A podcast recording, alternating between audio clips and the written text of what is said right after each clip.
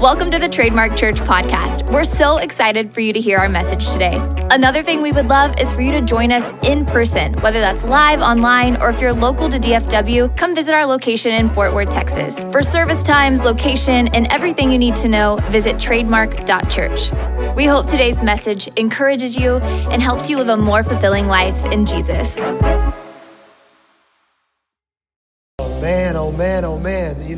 Service I didn't turn my mic on right here. So uh, we crushed it right here in front of house. Um, so I'm just grateful to be with you guys. Uh, let me, before we begin, Psalm 1 is where we're jumping. If you want to click there or turn there, if you got notes. And let me just brag on your church and your pastor for a moment. So, um, I'm, I'm, Brad Cooper, and I uh, come from the Carolinas. And so this is my first time getting to be here on location at Trademark. But I want you to know that on behalf of New Spring Church, where I pastor uh, with a team, we pray for you guys all the time. You're a part of a group of churches that we pray for. We pray for your leadership, we pray for your pastoral work and mission and ministry. And so we keep your church's name in front of our people there in South Carolina. I, I grew up in youth ministry uh, with Pastor Landon. So he and I got to really know each other probably like 12 years ago, 13 years ago. Up in Oklahoma, there was this youth conference, and we, we were there with a bunch of different folks. And, uh, and, you know, in church conference world, you just, you know, there's a lot of this, a lot of leadership. But this youth conference was particularly unique because I didn't know it at the time, but there was like a basketball competition between a bunch of churches running in the background. So when you'd finish the youth conference, everybody go play basketball. And y'all don't know me uh, like this, so I'm gonna just go on record. I hate to lose. Anybody hates to lose? Show me your hands. Where are you? Okay, very cool. Like, I'm just on record, I'm the guy that dies before he loses, okay? The Lord's working on me with this. Uh, I played college baseball and football. I'm not very big, so this gear of hating to lose was a really prominent feature to my, my college career. But here's what I knew about Landon. We started playing basketball at this, at this tournament, and I knew that he and I are either gonna be really good friends or we're gonna be arch enemies because you know what, your pastor hates to lose too. And I just had a mutual respect for him. He was a gamer. He carried his team. I knew if we just shut him down, we were going to have a chance because uh, we had a couple of guys on our team that could, could play a little bit. But that was when he and I ended up becoming good buds years and years ago. And now we're in this world where we're, you know, continuing to grow in ministry. And it's an honor and a privilege to be here to, to uh, share God's word with you. I want to introduce you to my family. They weren't able to come today, so I wanted to show you a picture of them. This is my family my wife Corey, and we got three kids. My oldest is Campbell. Uh, she's in the third grade. My uh, second girl is Mary Bradford, and she's in the first grade. And then right there in the middle, grinning real big, he's a cute little sinner. His name is Gaines Graham. All right? And don't let him fool you, okay? He is a, I'm not kidding, cute little sinner. That's who he is. A believer in total depravity. He needs Jesus still, okay? So pray for him. Let me tell you what I mean. I come home during the month of December uh, the kids are all in school. They get out of school. Parents, where my parents at? Wave at me, parents. Do y'all have that weird moment here when kids get out of school? But um, my daughters are asking me, Dad, when do you get out of school for Christmas break? And I said, just wait on adulthood, baby. You don't get Christmas break. You get like Christmas Eve and Christmas Day. You don't get Christmas break. So they're at home with mom I drive home for like lunchtime break uh, a couple days before Christmas, and I get in the driveway, and my wife throws the car door or the, the front door open. I'm getting out of the car. She goes, I need you inside right now. I walk inside, and my wife was wrapping Christmas presents, prepping for Christmas days and all the things. And so she had everything sprawled on the floor, and, and she's got the paper going and all this. David, you'll learn how to wrap Christmas presents one day if you not got this down, okay? And, and so wrapping Christmas presents, but somewhere while she's over here taping one Christmas present, my son picks up the scissors. He decides that Mary Bradford needs a haircut. That's not even the best part. He misses her hair and catches her left ear. And so I'm literally pulling in the driveway as this is going down. And so I walk into the living room and it is scissors and tears and hair and blood and screams. All right. And so we jump in the car and we end up taking him. I don't know if anybody's in the medical world. They've got this really cool stuff that they've invented since I was a kid. Instead of doing like immediate stitches, there's this medical glue right? It's like purple glue. We've now ordered like this from Amazon. Uh, my dad, who's with me, and my, my, uh, my, the grandparents have ordered it. They've got it at their house because we have run into this medical glue. This will be like the third time that we've landed in medical glue land. And so we own it now. We don't have to go to the emergency room where they charge you a bazillion dollars to put some glue on your kid's But my daughter's doing well. Uh, but I just wanted to put that out there that though we clean up on Sunday mornings, we put product in our hair and tuck our shirts in, we're all chaotic, amen? And we all need Jesus, amen? And so uh, I just wanted to say I love you guys and my family sends their best and pray for my wife because she's at home with all three of them right now and I'm here with you, you know? And uh, so let's open up the Word of God together and we'll jump right in. Psalm chapter 1. Psalm chapter 1. Um, oh, I got to show you this too. I was at the hotel last night. I opened up my Bible just like I did now, and I've got a card in there from that little cute one that had her ear cut. She made a card for me. And it's got a little heart on it, and then it's got a picture of me and her. Don't know where her brother is in the picture, he's not there. Of course, neither is her sister or her mom, but just she and I. I love you so much, Daddy, with her favorite ice cream, because that's what she wants when we get back home. So, anyway, I opened this up yesterday when I got to the hotel, and it blessed me. So, let's read Psalm 1 together. Blessed is the man who walks in the, uh, excuse me, who walks not in the counsel of the wicked, nor stands in the way of sinners, nor sits in the seat of scoffers, but his delight is in the law of the Lord. And on his law he meditates day and night. He is like a tree planted by streams of water that yields its fruit in its season, and its leaf does not wither. In all that he does, he prospers. The wicked are not so, but are like chaff that the wind drives away. Therefore, the wicked will not stand in the judgment, nor sinners in the congregation of the righteous. For the Lord knows the way of the righteous, but the way of the wicked will perish. Let's pray together. Father God, this is your words, and we have read them aloud. And so now, Holy Spirit, we invite you to come, and would you read us with your word? Would you encourage us where we need to be encouraged? Would you equip us where we need to be equipped? Would you correct us where we need to be corrected? And Lord, I pray that you would hide me behind the finished work of the cross, that I would be your vessel today to help your people today, so that we might we might be what you've intended us to be. In Jesus' name we pray. And all of God's people say together, Amen. Amen. I'm gonna give you three things today from this passage that I think will be helpful.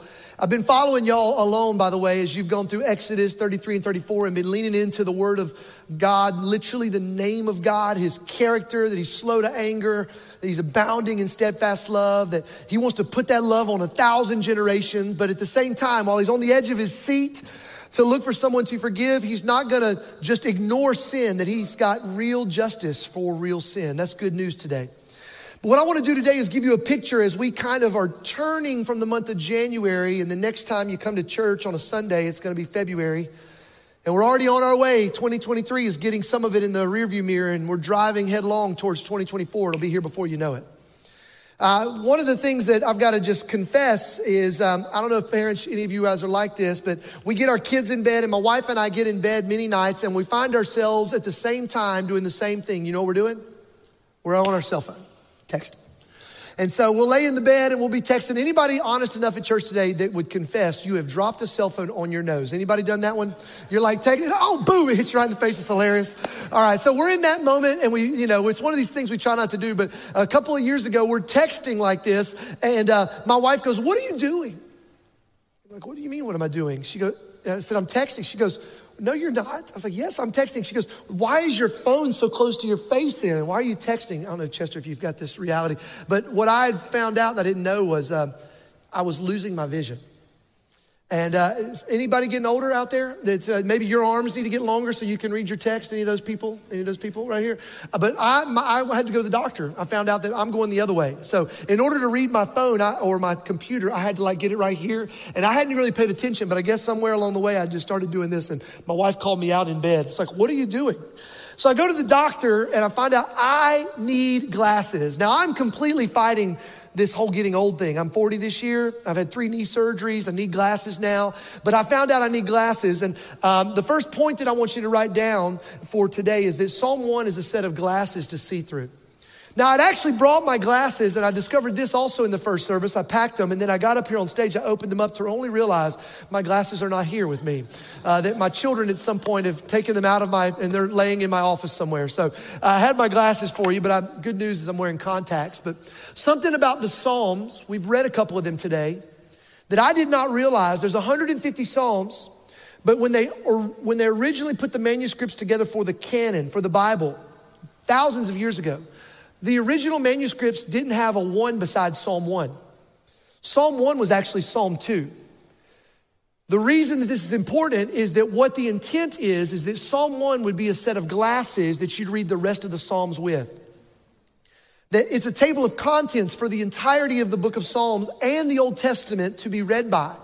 So this is what the scholars would put before us. And so I'm just putting those glasses on us. And if you're taking notes, is it Psalm 1, there really is two by two by two. There's so many twos. There's, there's actually there's two plants. There's this beautiful tree, and then there's this plant that doesn't have roots, this chaff that the wind drives away. There's, there's not just two plants, there's actually two paths. There's the, the path that the, the wise person walks on, and there's the path of the wicked. And actually, if you look at the psalm, it tells you right in the first verse that there's someone who's walking, and then they're standing, and then they're sitting. There's like a motion that slows down. If you listen, to the wrong voice on the path, you actually go from walking in life to stopping and standing and entertaining to ultimately sitting with the wicked. Not only is there two paths, but there's actually two voices in life. There's, there's the voice of wisdom crying aloud in the streets, and then there's the voice of the scoffer. There's just two, one, two. And then ultimately, if you're writing down notes, I want you to see that there's two outcomes. There's two outcomes. Now, the reason that this is important is because we live in a world today that is full of, and I love this word, it's a really popular word, full of nuance, full of gradients. There's full of spectrum out there. But here's the whole purpose and point is the Lord wants you to know though, you can trust that in the middle of your cultural nuance, in the middle of new things and new technologies and new methods and, and new things, that we can trust the Word of God, that there really is just two paths because there's just two voices and there's just two outcomes. And when you put those glasses on, you can see the world and interpret your actions better. And so at the start of 2023, I just want you to think about that for a moment. Which path are you on? Which voice are you tuned into? Which outcome will be yours? Will you be a tree or will you be the chaff that is driven by the wind? We were just singing these beautiful lyrics about this wind that blows and this rain that comes and this firm foundation. And I want you to know we can trust the word of the Lord. Amen? Amen. You can trust the word of God. It's a set of glasses to live by, to see by. Number two, I want you to write down is simply this Psalm 1 points us back to the Garden of Eden and it points us forward to the garden city in heaven. It's two things. Uh, the shorthand, if you want to write this down, is, is, is Psalm 1 is just a signpost. It's a signpost. And so, what it was doing to the original readers, this would have been a callback to that Edenic garden scene of Adam and Eve. And if you go and read it, you've probably heard the story. Even if you don't grow up in church, you hear the story of Adam and Eve in a garden. But think about this there's Adam and Eve in relationship with God, which is what we were intended for, everyday relationship with Him. They're living in a beautiful paradise, and there is a river there, and there is a tree there, the tree of life. And so this is the picture. And so Psalm 1 is a pointer back, but not only that, now in the new covenant, we also know this it's a pointer forward to the garden city. One of the things about the scriptures that are so cool is, is uh, in a lot of ways it's cyclical. And so in the end, John tells us in the book of Revelation, I'm going to read it in just a moment, that we, the people of God, will be just like Adam and Eve.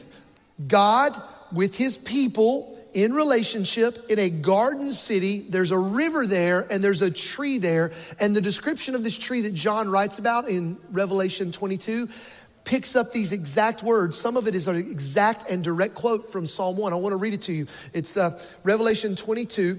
It's verses 1 through 3. John writes this, okay?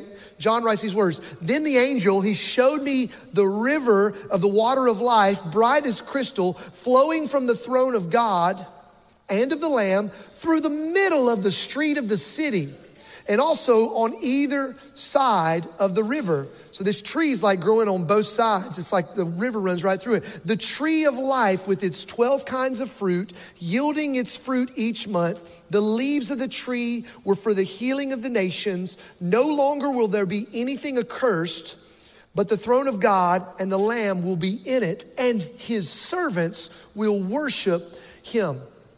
And so I don't know, any of you guys ever traveled somewhere where you didn't speak the language and you're trying to read the sign there? Show of hands. Anybody ever been in one of these places? You're like, what is it?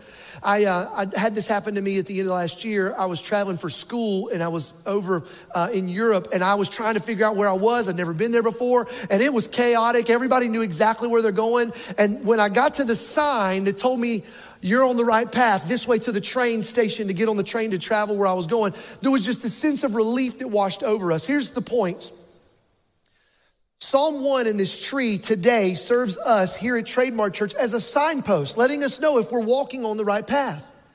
And it can be a sense of relief. I've prayed that it would be a sense of relief even for you today as you've come to the house of the Lord to hear the word of God, that it would be an affirmation. Keep going, you're walking on the right path. Or that today or maybe 2023 would be a invitation to get off the path that maybe you walked in 2022 and you want to choose a different outcome, a different path, a different way of living in 2023.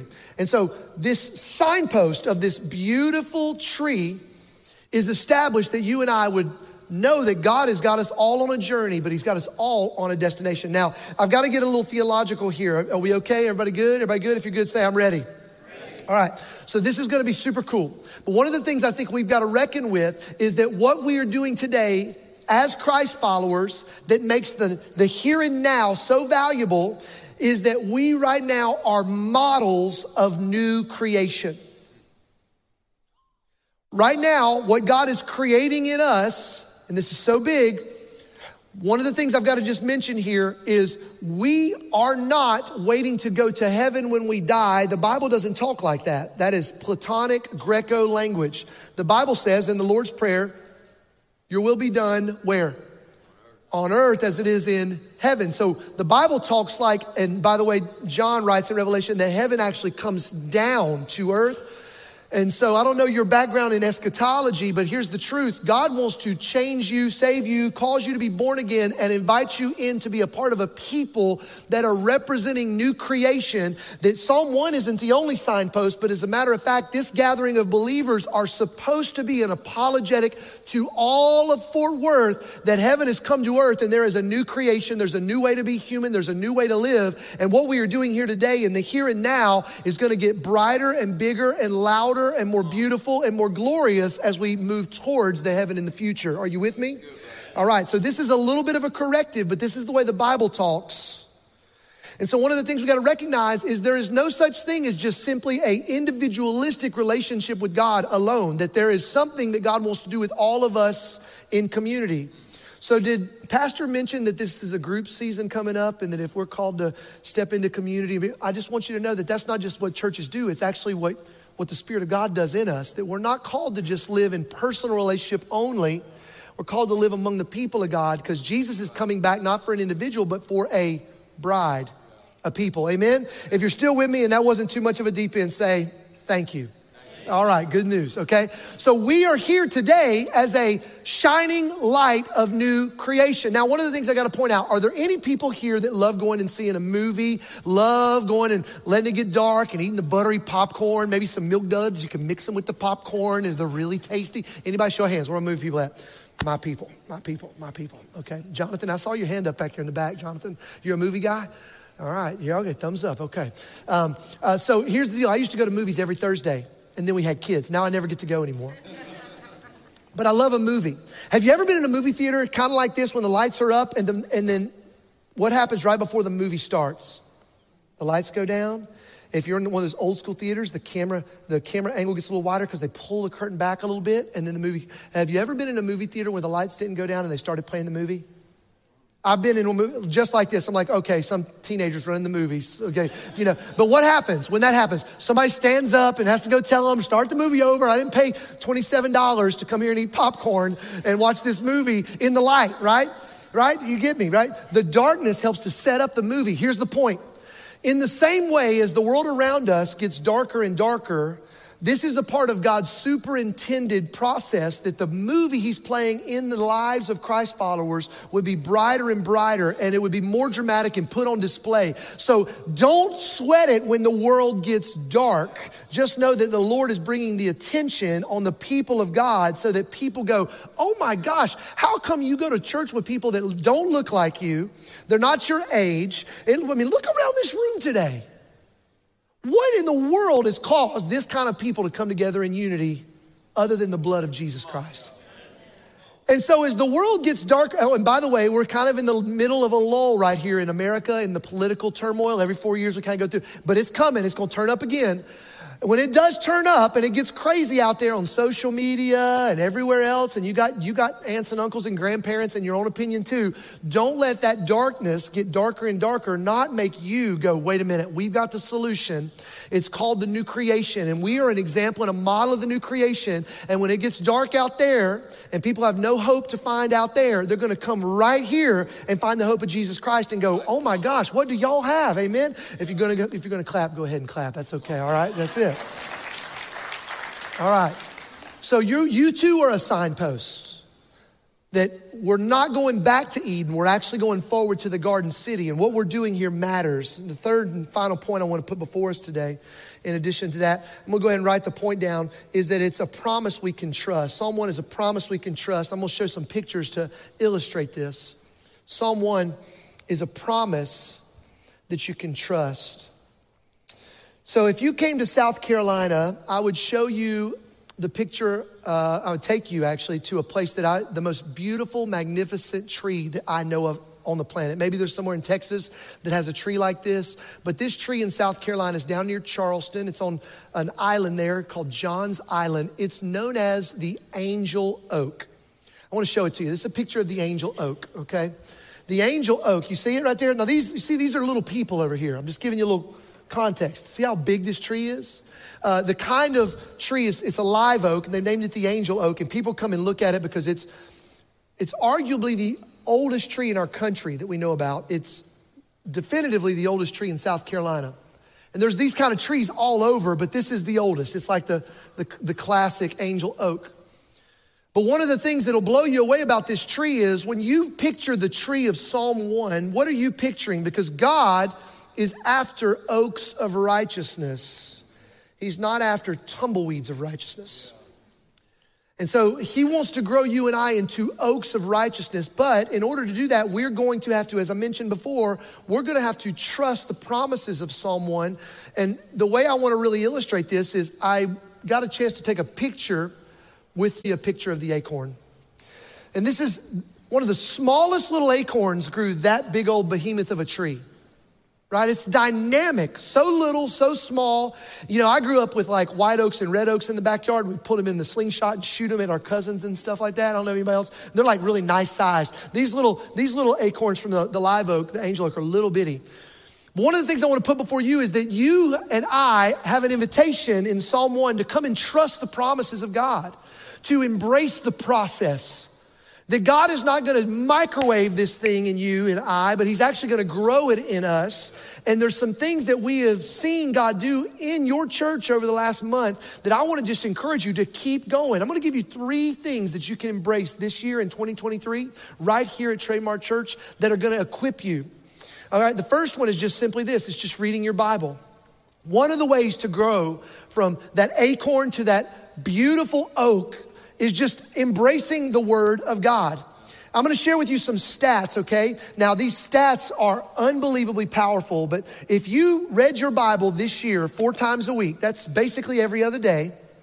Now, I want you to read it every single day. I'm sure, I'm sure Pastor does too. Read it every single day. But if you just embrace your Bible four times a week, there's some really cool things that happen, okay? Check this out. Four times a week, these are the things that, that uh, science has found to be true. If you uh, read your Bible four times a week, feeling of loneliness dropped 30%. So think about that for a moment. Our world has all kinds of loneliness going on and all the side products from that, but 30% if you just read your Bible. Anger issues drop 32%. Bitterness in relationships drops 40% if you just read your Bible four times a week. Alcoholism drops 57% just if you read your Bible four times a week. Sex outside of marriage drops 68% if you just read your Bible. Feeling spiritually stagnant, like you're just stuck, four times a week, it drops 60%. Viewing pornography drops 61%. Maybe that's something you've struggled with or know someone. If you just put your eyes on the scriptures four times a week, it drops 61%. Now, some other things jump. Sharing your faith jumps 200% if you just read your Bible four times a week, because you're gonna see things in here, you're like, oh, I gotta tell you something, coworker, classmate, girlfriend, boyfriend, I, something that I'm being shown in the Word. It, it, it, jumps 200%. In addition to that, discipling others jumps 230% if you just read your Bible four times a week. That's pretty unbelievable, isn't it? Now, these stats, um, the team has the footnotes on this, but these stats were found out by Lifeway, who is a huge conglomerate that does a lot. Maybe you've seen Lifeway Christian stores. That's one of the things they found out. They're actually an unapologetically Christian organization. The next two set of stats, these are secular organizations that discovered them. CNN was the first one, and Harvard, uh, Harvard Health discovered the next one. So these, these groups are not trying to promote Christianity, but they're finding out results because it's an apologetic to the world when you start to trust the process. The second thing I want you to write down, this was actually discovered, this one by CNN, uh, is if we prioritize daily prayer. So, reading our Bible and then prioritize daily prayer. My church, like yours, is finishing up some intentional time of prayer at the beginning of the year. We go through 21 days of prayer and fasting. God's called us to pray. He's bled so that we might pray, so that we might come boldly before the throne of God. And one of the things that you see for those that do pray is they, they actually bear some fruit. Here's some of the fruit that if you pray every day, here's what comes your way increased calmness, increased peace. Anybody need more peace? Increased encouragement, increased social support, reduced isolation, reduced anxiety, reduced fear, lower rates of depression, reduced anger, and reduced aggression. Now, that source is the psychological benefits of prayer. It's an article that was written, What Science Says About Mind Soul Connection, done by CNN Health. So they're not trying to promote church attendance today but yet they can't deny what prayer does in the lives of people because our God and science aren't at odds. Because God created science, and the deeper you dive in, the more you're gonna see that faith and science actually complement, amen? They don't stand at odds. You can trust the promises of Psalm 1. The third and final one uh, this morning, I wanna go ahead and invite you in just a second to give yourself a hand because if you prioritize weekly church attendance, there's some promises coming your way. So why don't you go ahead and give yourself a hand, clap your hands for those around you. Well done. You made it. This is a big deal what I'm about to share with you because in a post COVID reality, you could settle for watching online. And I'm sure there are some folks at the house are keeping up on the podcast. And praise God for technology. Praise God that when we're sick or we've got a sick kid or, you know, you're in a season, praise God. No, we're not at war with technology. But there's a reason that when you come together every week and gather with other believers from other different, again, first off, you're a signpost to the world that there's a new creation thing going on here. But two, you also get to reap some benefits. You ready for the benefits? Here's the benefits. You show up at church every week, frequent churchgoers have a 55% reduction in all cause mortality risk. Translation If you want to live, come to church. Isn't that amazing? I mean, we don't know where the fountain of youth, I mean, I, you know, some of those adventurers back in the day were looking for the fountain of youth. DeSoto, I think, was the one, right? He found Florida. Well, there's no fountain of youth out there other than coming to church. Come on, somebody. 55% more likely to live this year if you go to church every week. Well, let me tell you why, because there's some other things that are impacted by showing up at church. Um, those who participate in religious services at least once a week are more optimistic did you see somebody greeting you with a smile out there this morning? More optimistic, it's just natural. They have lower rates of depression, 5x less likely to commit suicide. Now, I know everybody in this room has probably been touched by that, but think about 5x multiplier to not go down that path of isolation, depression, loneliness, and death because you're a part of something that's transcendent, more significant. 5x less likely to commit suicide. 33% less likely to die in deaths of despair, i.e., alcoholism, drugs, or suicide. And this source is going to church could save your life. New Harvard study flags public health cost of cutting church. And so this is Harvard Health that came up with these stats. Again, powerful stats. Now think about combining the three reading your Bible, praying, and showing up at church. You're not gonna look like chaff at the end of 2023. You're gonna look like an oak of righteousness. Amen? So that's what God's got on offer for you. So, and listen, I don't just say this to encourage you, but I hope you're thinking about who are the friends and family members, the coworkers and the classmates and the teammates, the folks at the cul-de-sac you live in or the apartment complex that live above you and beside you and all around you that need this truth. Because listen, it is mutually beneficial to show up into the house of God every single week and read the word of God and pray to the God who cares It's going to change your life. So, here's what I want to say before I close is that sounds really great, Pastor. And I'm a natural skeptic, okay? So I'd hear things like this, and I think you should too. And you should just kind of naturally go, Can I believe that? One of the beauties of the Word of God is putting it into practice and seeing it for yourself. Now, I am 40. I told you guys that at the beginning of the service. So that means I'm like the oldest of the millennials, but I kind of grew up around some Gen Xers too. And so this question will hit my Gen X and millennials right in the heart.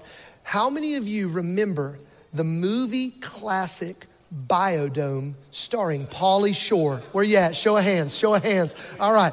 It's not a movie classic, am I right, guys? It's not. It's just ridiculous. It's silly. It's, it's even stupid. We'll go that far. All right, don't go and watch it. But the movie Biodome was a, a spoof on an actual place. There really was a biodome. And if you grew up in the 80s or 90s, you remember maybe um, things that were going on in the 80s or 90s. The cartoons back then. Did anybody grow up watching Captain Planet? He's our hero, going to take pollution down to zero. All right, come on. Um, it was, you know, wind, heart. Okay, you remember all the things. It's crazy. Go YouTube it later. I don't know if there's still Captain Planet stuff happening out there.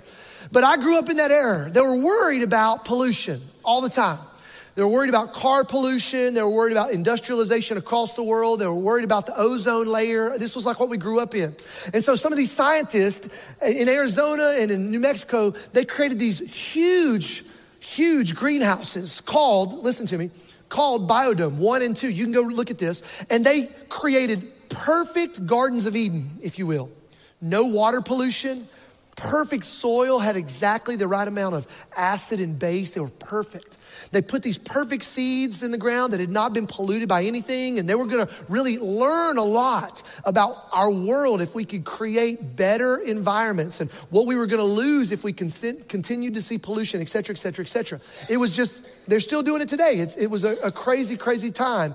But one of the things, listen to me, that they discovered in Biodome 20 years later is that the trees started falling over.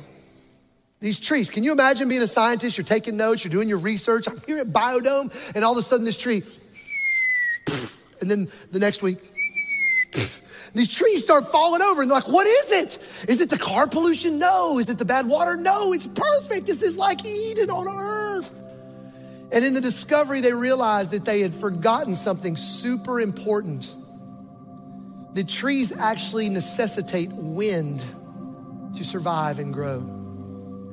And so, in their beautiful insulated bubble, quite literally, they had left wind out as a part of the equation. That God, the great designer, superintends the wind that shakes us so that our roots might grow down deep. That the wind is actually a necessity so that our bark gets thick and strong that the wind is what actually allows us to grow up big and huge canopies like that beautiful angel oak we just saw, so that we might provide years and decades of fruit and shade for those around us. And so here's the whole point. I want to finish today's sermon with a little theology of suffering because this isn't just good words that we're preaching, but God has placed us in a world that's got real wind. Amen. And you're gonna leave here today and you're gonna step back into your career or your life or your relationships, and it's gonna be full of wind. You're gonna face that boss or that ex or that, that addiction or that child or, or that issue. And just truth all on, all on, the, on record here, I want you to know that I've got some wind in my life, that I'm, I'm actually having to change plans. I when was asked to come and share with you guys, I set aside a couple of days and was going to be here for uh, a night of worship and some team building stuff, but but found out that our oldest daughter, you saw her picture earlier, she's having surgery tomorrow morning for some cancer in her knee. And this is just, I just want to put before you that following Jesus is not meant to be easy. That God is going to allow us to face wind, and that's okay. That He, again, takes what the enemy intends for evil, and does anybody know it? What does He do? He uses it for what? Good. And the cross is proof. I mean, if you were standing there at the cross, you would have said, This is horrible. This is the Messiah. This is the Son of God, and he's being killed right now, right before our eyes. And his whole, his whole movement is going to be shut down. But what do we find out three days later? That the Lord had taken what the enemy had intended for evil and he used it for good. Now, I don't want to just say that, but back up, it's all over the Bible. Do you remember David and Goliath? David, you remember David and Goliath? Oh, yeah, okay, kind of. But for 40 days and 40 nights, there was this Philistine that stood up and he taunted God's people, and they sh- shaking in the boots, David. And then David, he goes out there, he was just a cheese and milk deliverer. And this wild thing happens. You don't even have to be a Christian to know this story. What does he do? He ends up, bam, he knocks. Now, let me ask you a question Bible quiz. What killed Goliath? Somebody in the back said it. It wasn't the sling and the stone. I don't believe that. That knocked him out. But David, they didn't have these huge screens and an IMAG camera in the back to make it magnified. David goes and he takes the sword of Goliath, the same one that had been used to intimidate the people of God for 40 days and 40 nights. He cuts the head of Goliath off. I know this is crazy, all right? This is like um, mature church today. And what does the Bible say David does? He takes the head of Goliath and he lifts it up because on that mountainside over there and on that mountainside over there, they needed to see that that head is detached from that body. And the same sword that had been used to intimidate was used to kill. And I just want to suggest to you and I today that the wind that's coming into our lives is meant to grow some incredible trees. And you are you are designed by God to be an oak of righteousness, not a tumbleweed here. And so I'm, I'm gonna go first here and I'm just gonna say, I'm gonna invite, would you pray for my family tomorrow as we go to have surgery with my daughter to have this cancer removed from her knee, that God would use it for His glory, our joy, and the world's good? It's some wind, and I'm believing that God's gonna use it to grow my daughter up to be an oak of righteousness. All right? But I'm not the only one. I wanna invite you. Is there anybody in this room? Lights are up that would say, I got some wind in my life I'm stepping back into maybe this afternoon or tomorrow or next week, and that's you. Show hands. Where are my people that got a little wind in their life? Okay, awesome. If your hands up, would you stand to your feet? We're gonna pray for this group of folks as a family. Awesome. If you got some wind in your life, praise God. God's God's superintending wind to grow oaks of righteousness. And I want to pray for everyone that is standing. And I want to invite you, if someone's standing near you and you get a hand to their shoulder, maybe you know them, or maybe don't let anybody be standing alone, though, is my whole point here. Get a hand to a shoulder and let's let's respond like the people of God and pray that God would use this, whatever the situation is, to grow them up. I'm gonna pray for you. So let's fill this room with prayers right now. Father God, we thank you for wind. We thank you that you're the God of wind, that you're the God that takes what the enemy intends for evil and you use it for good.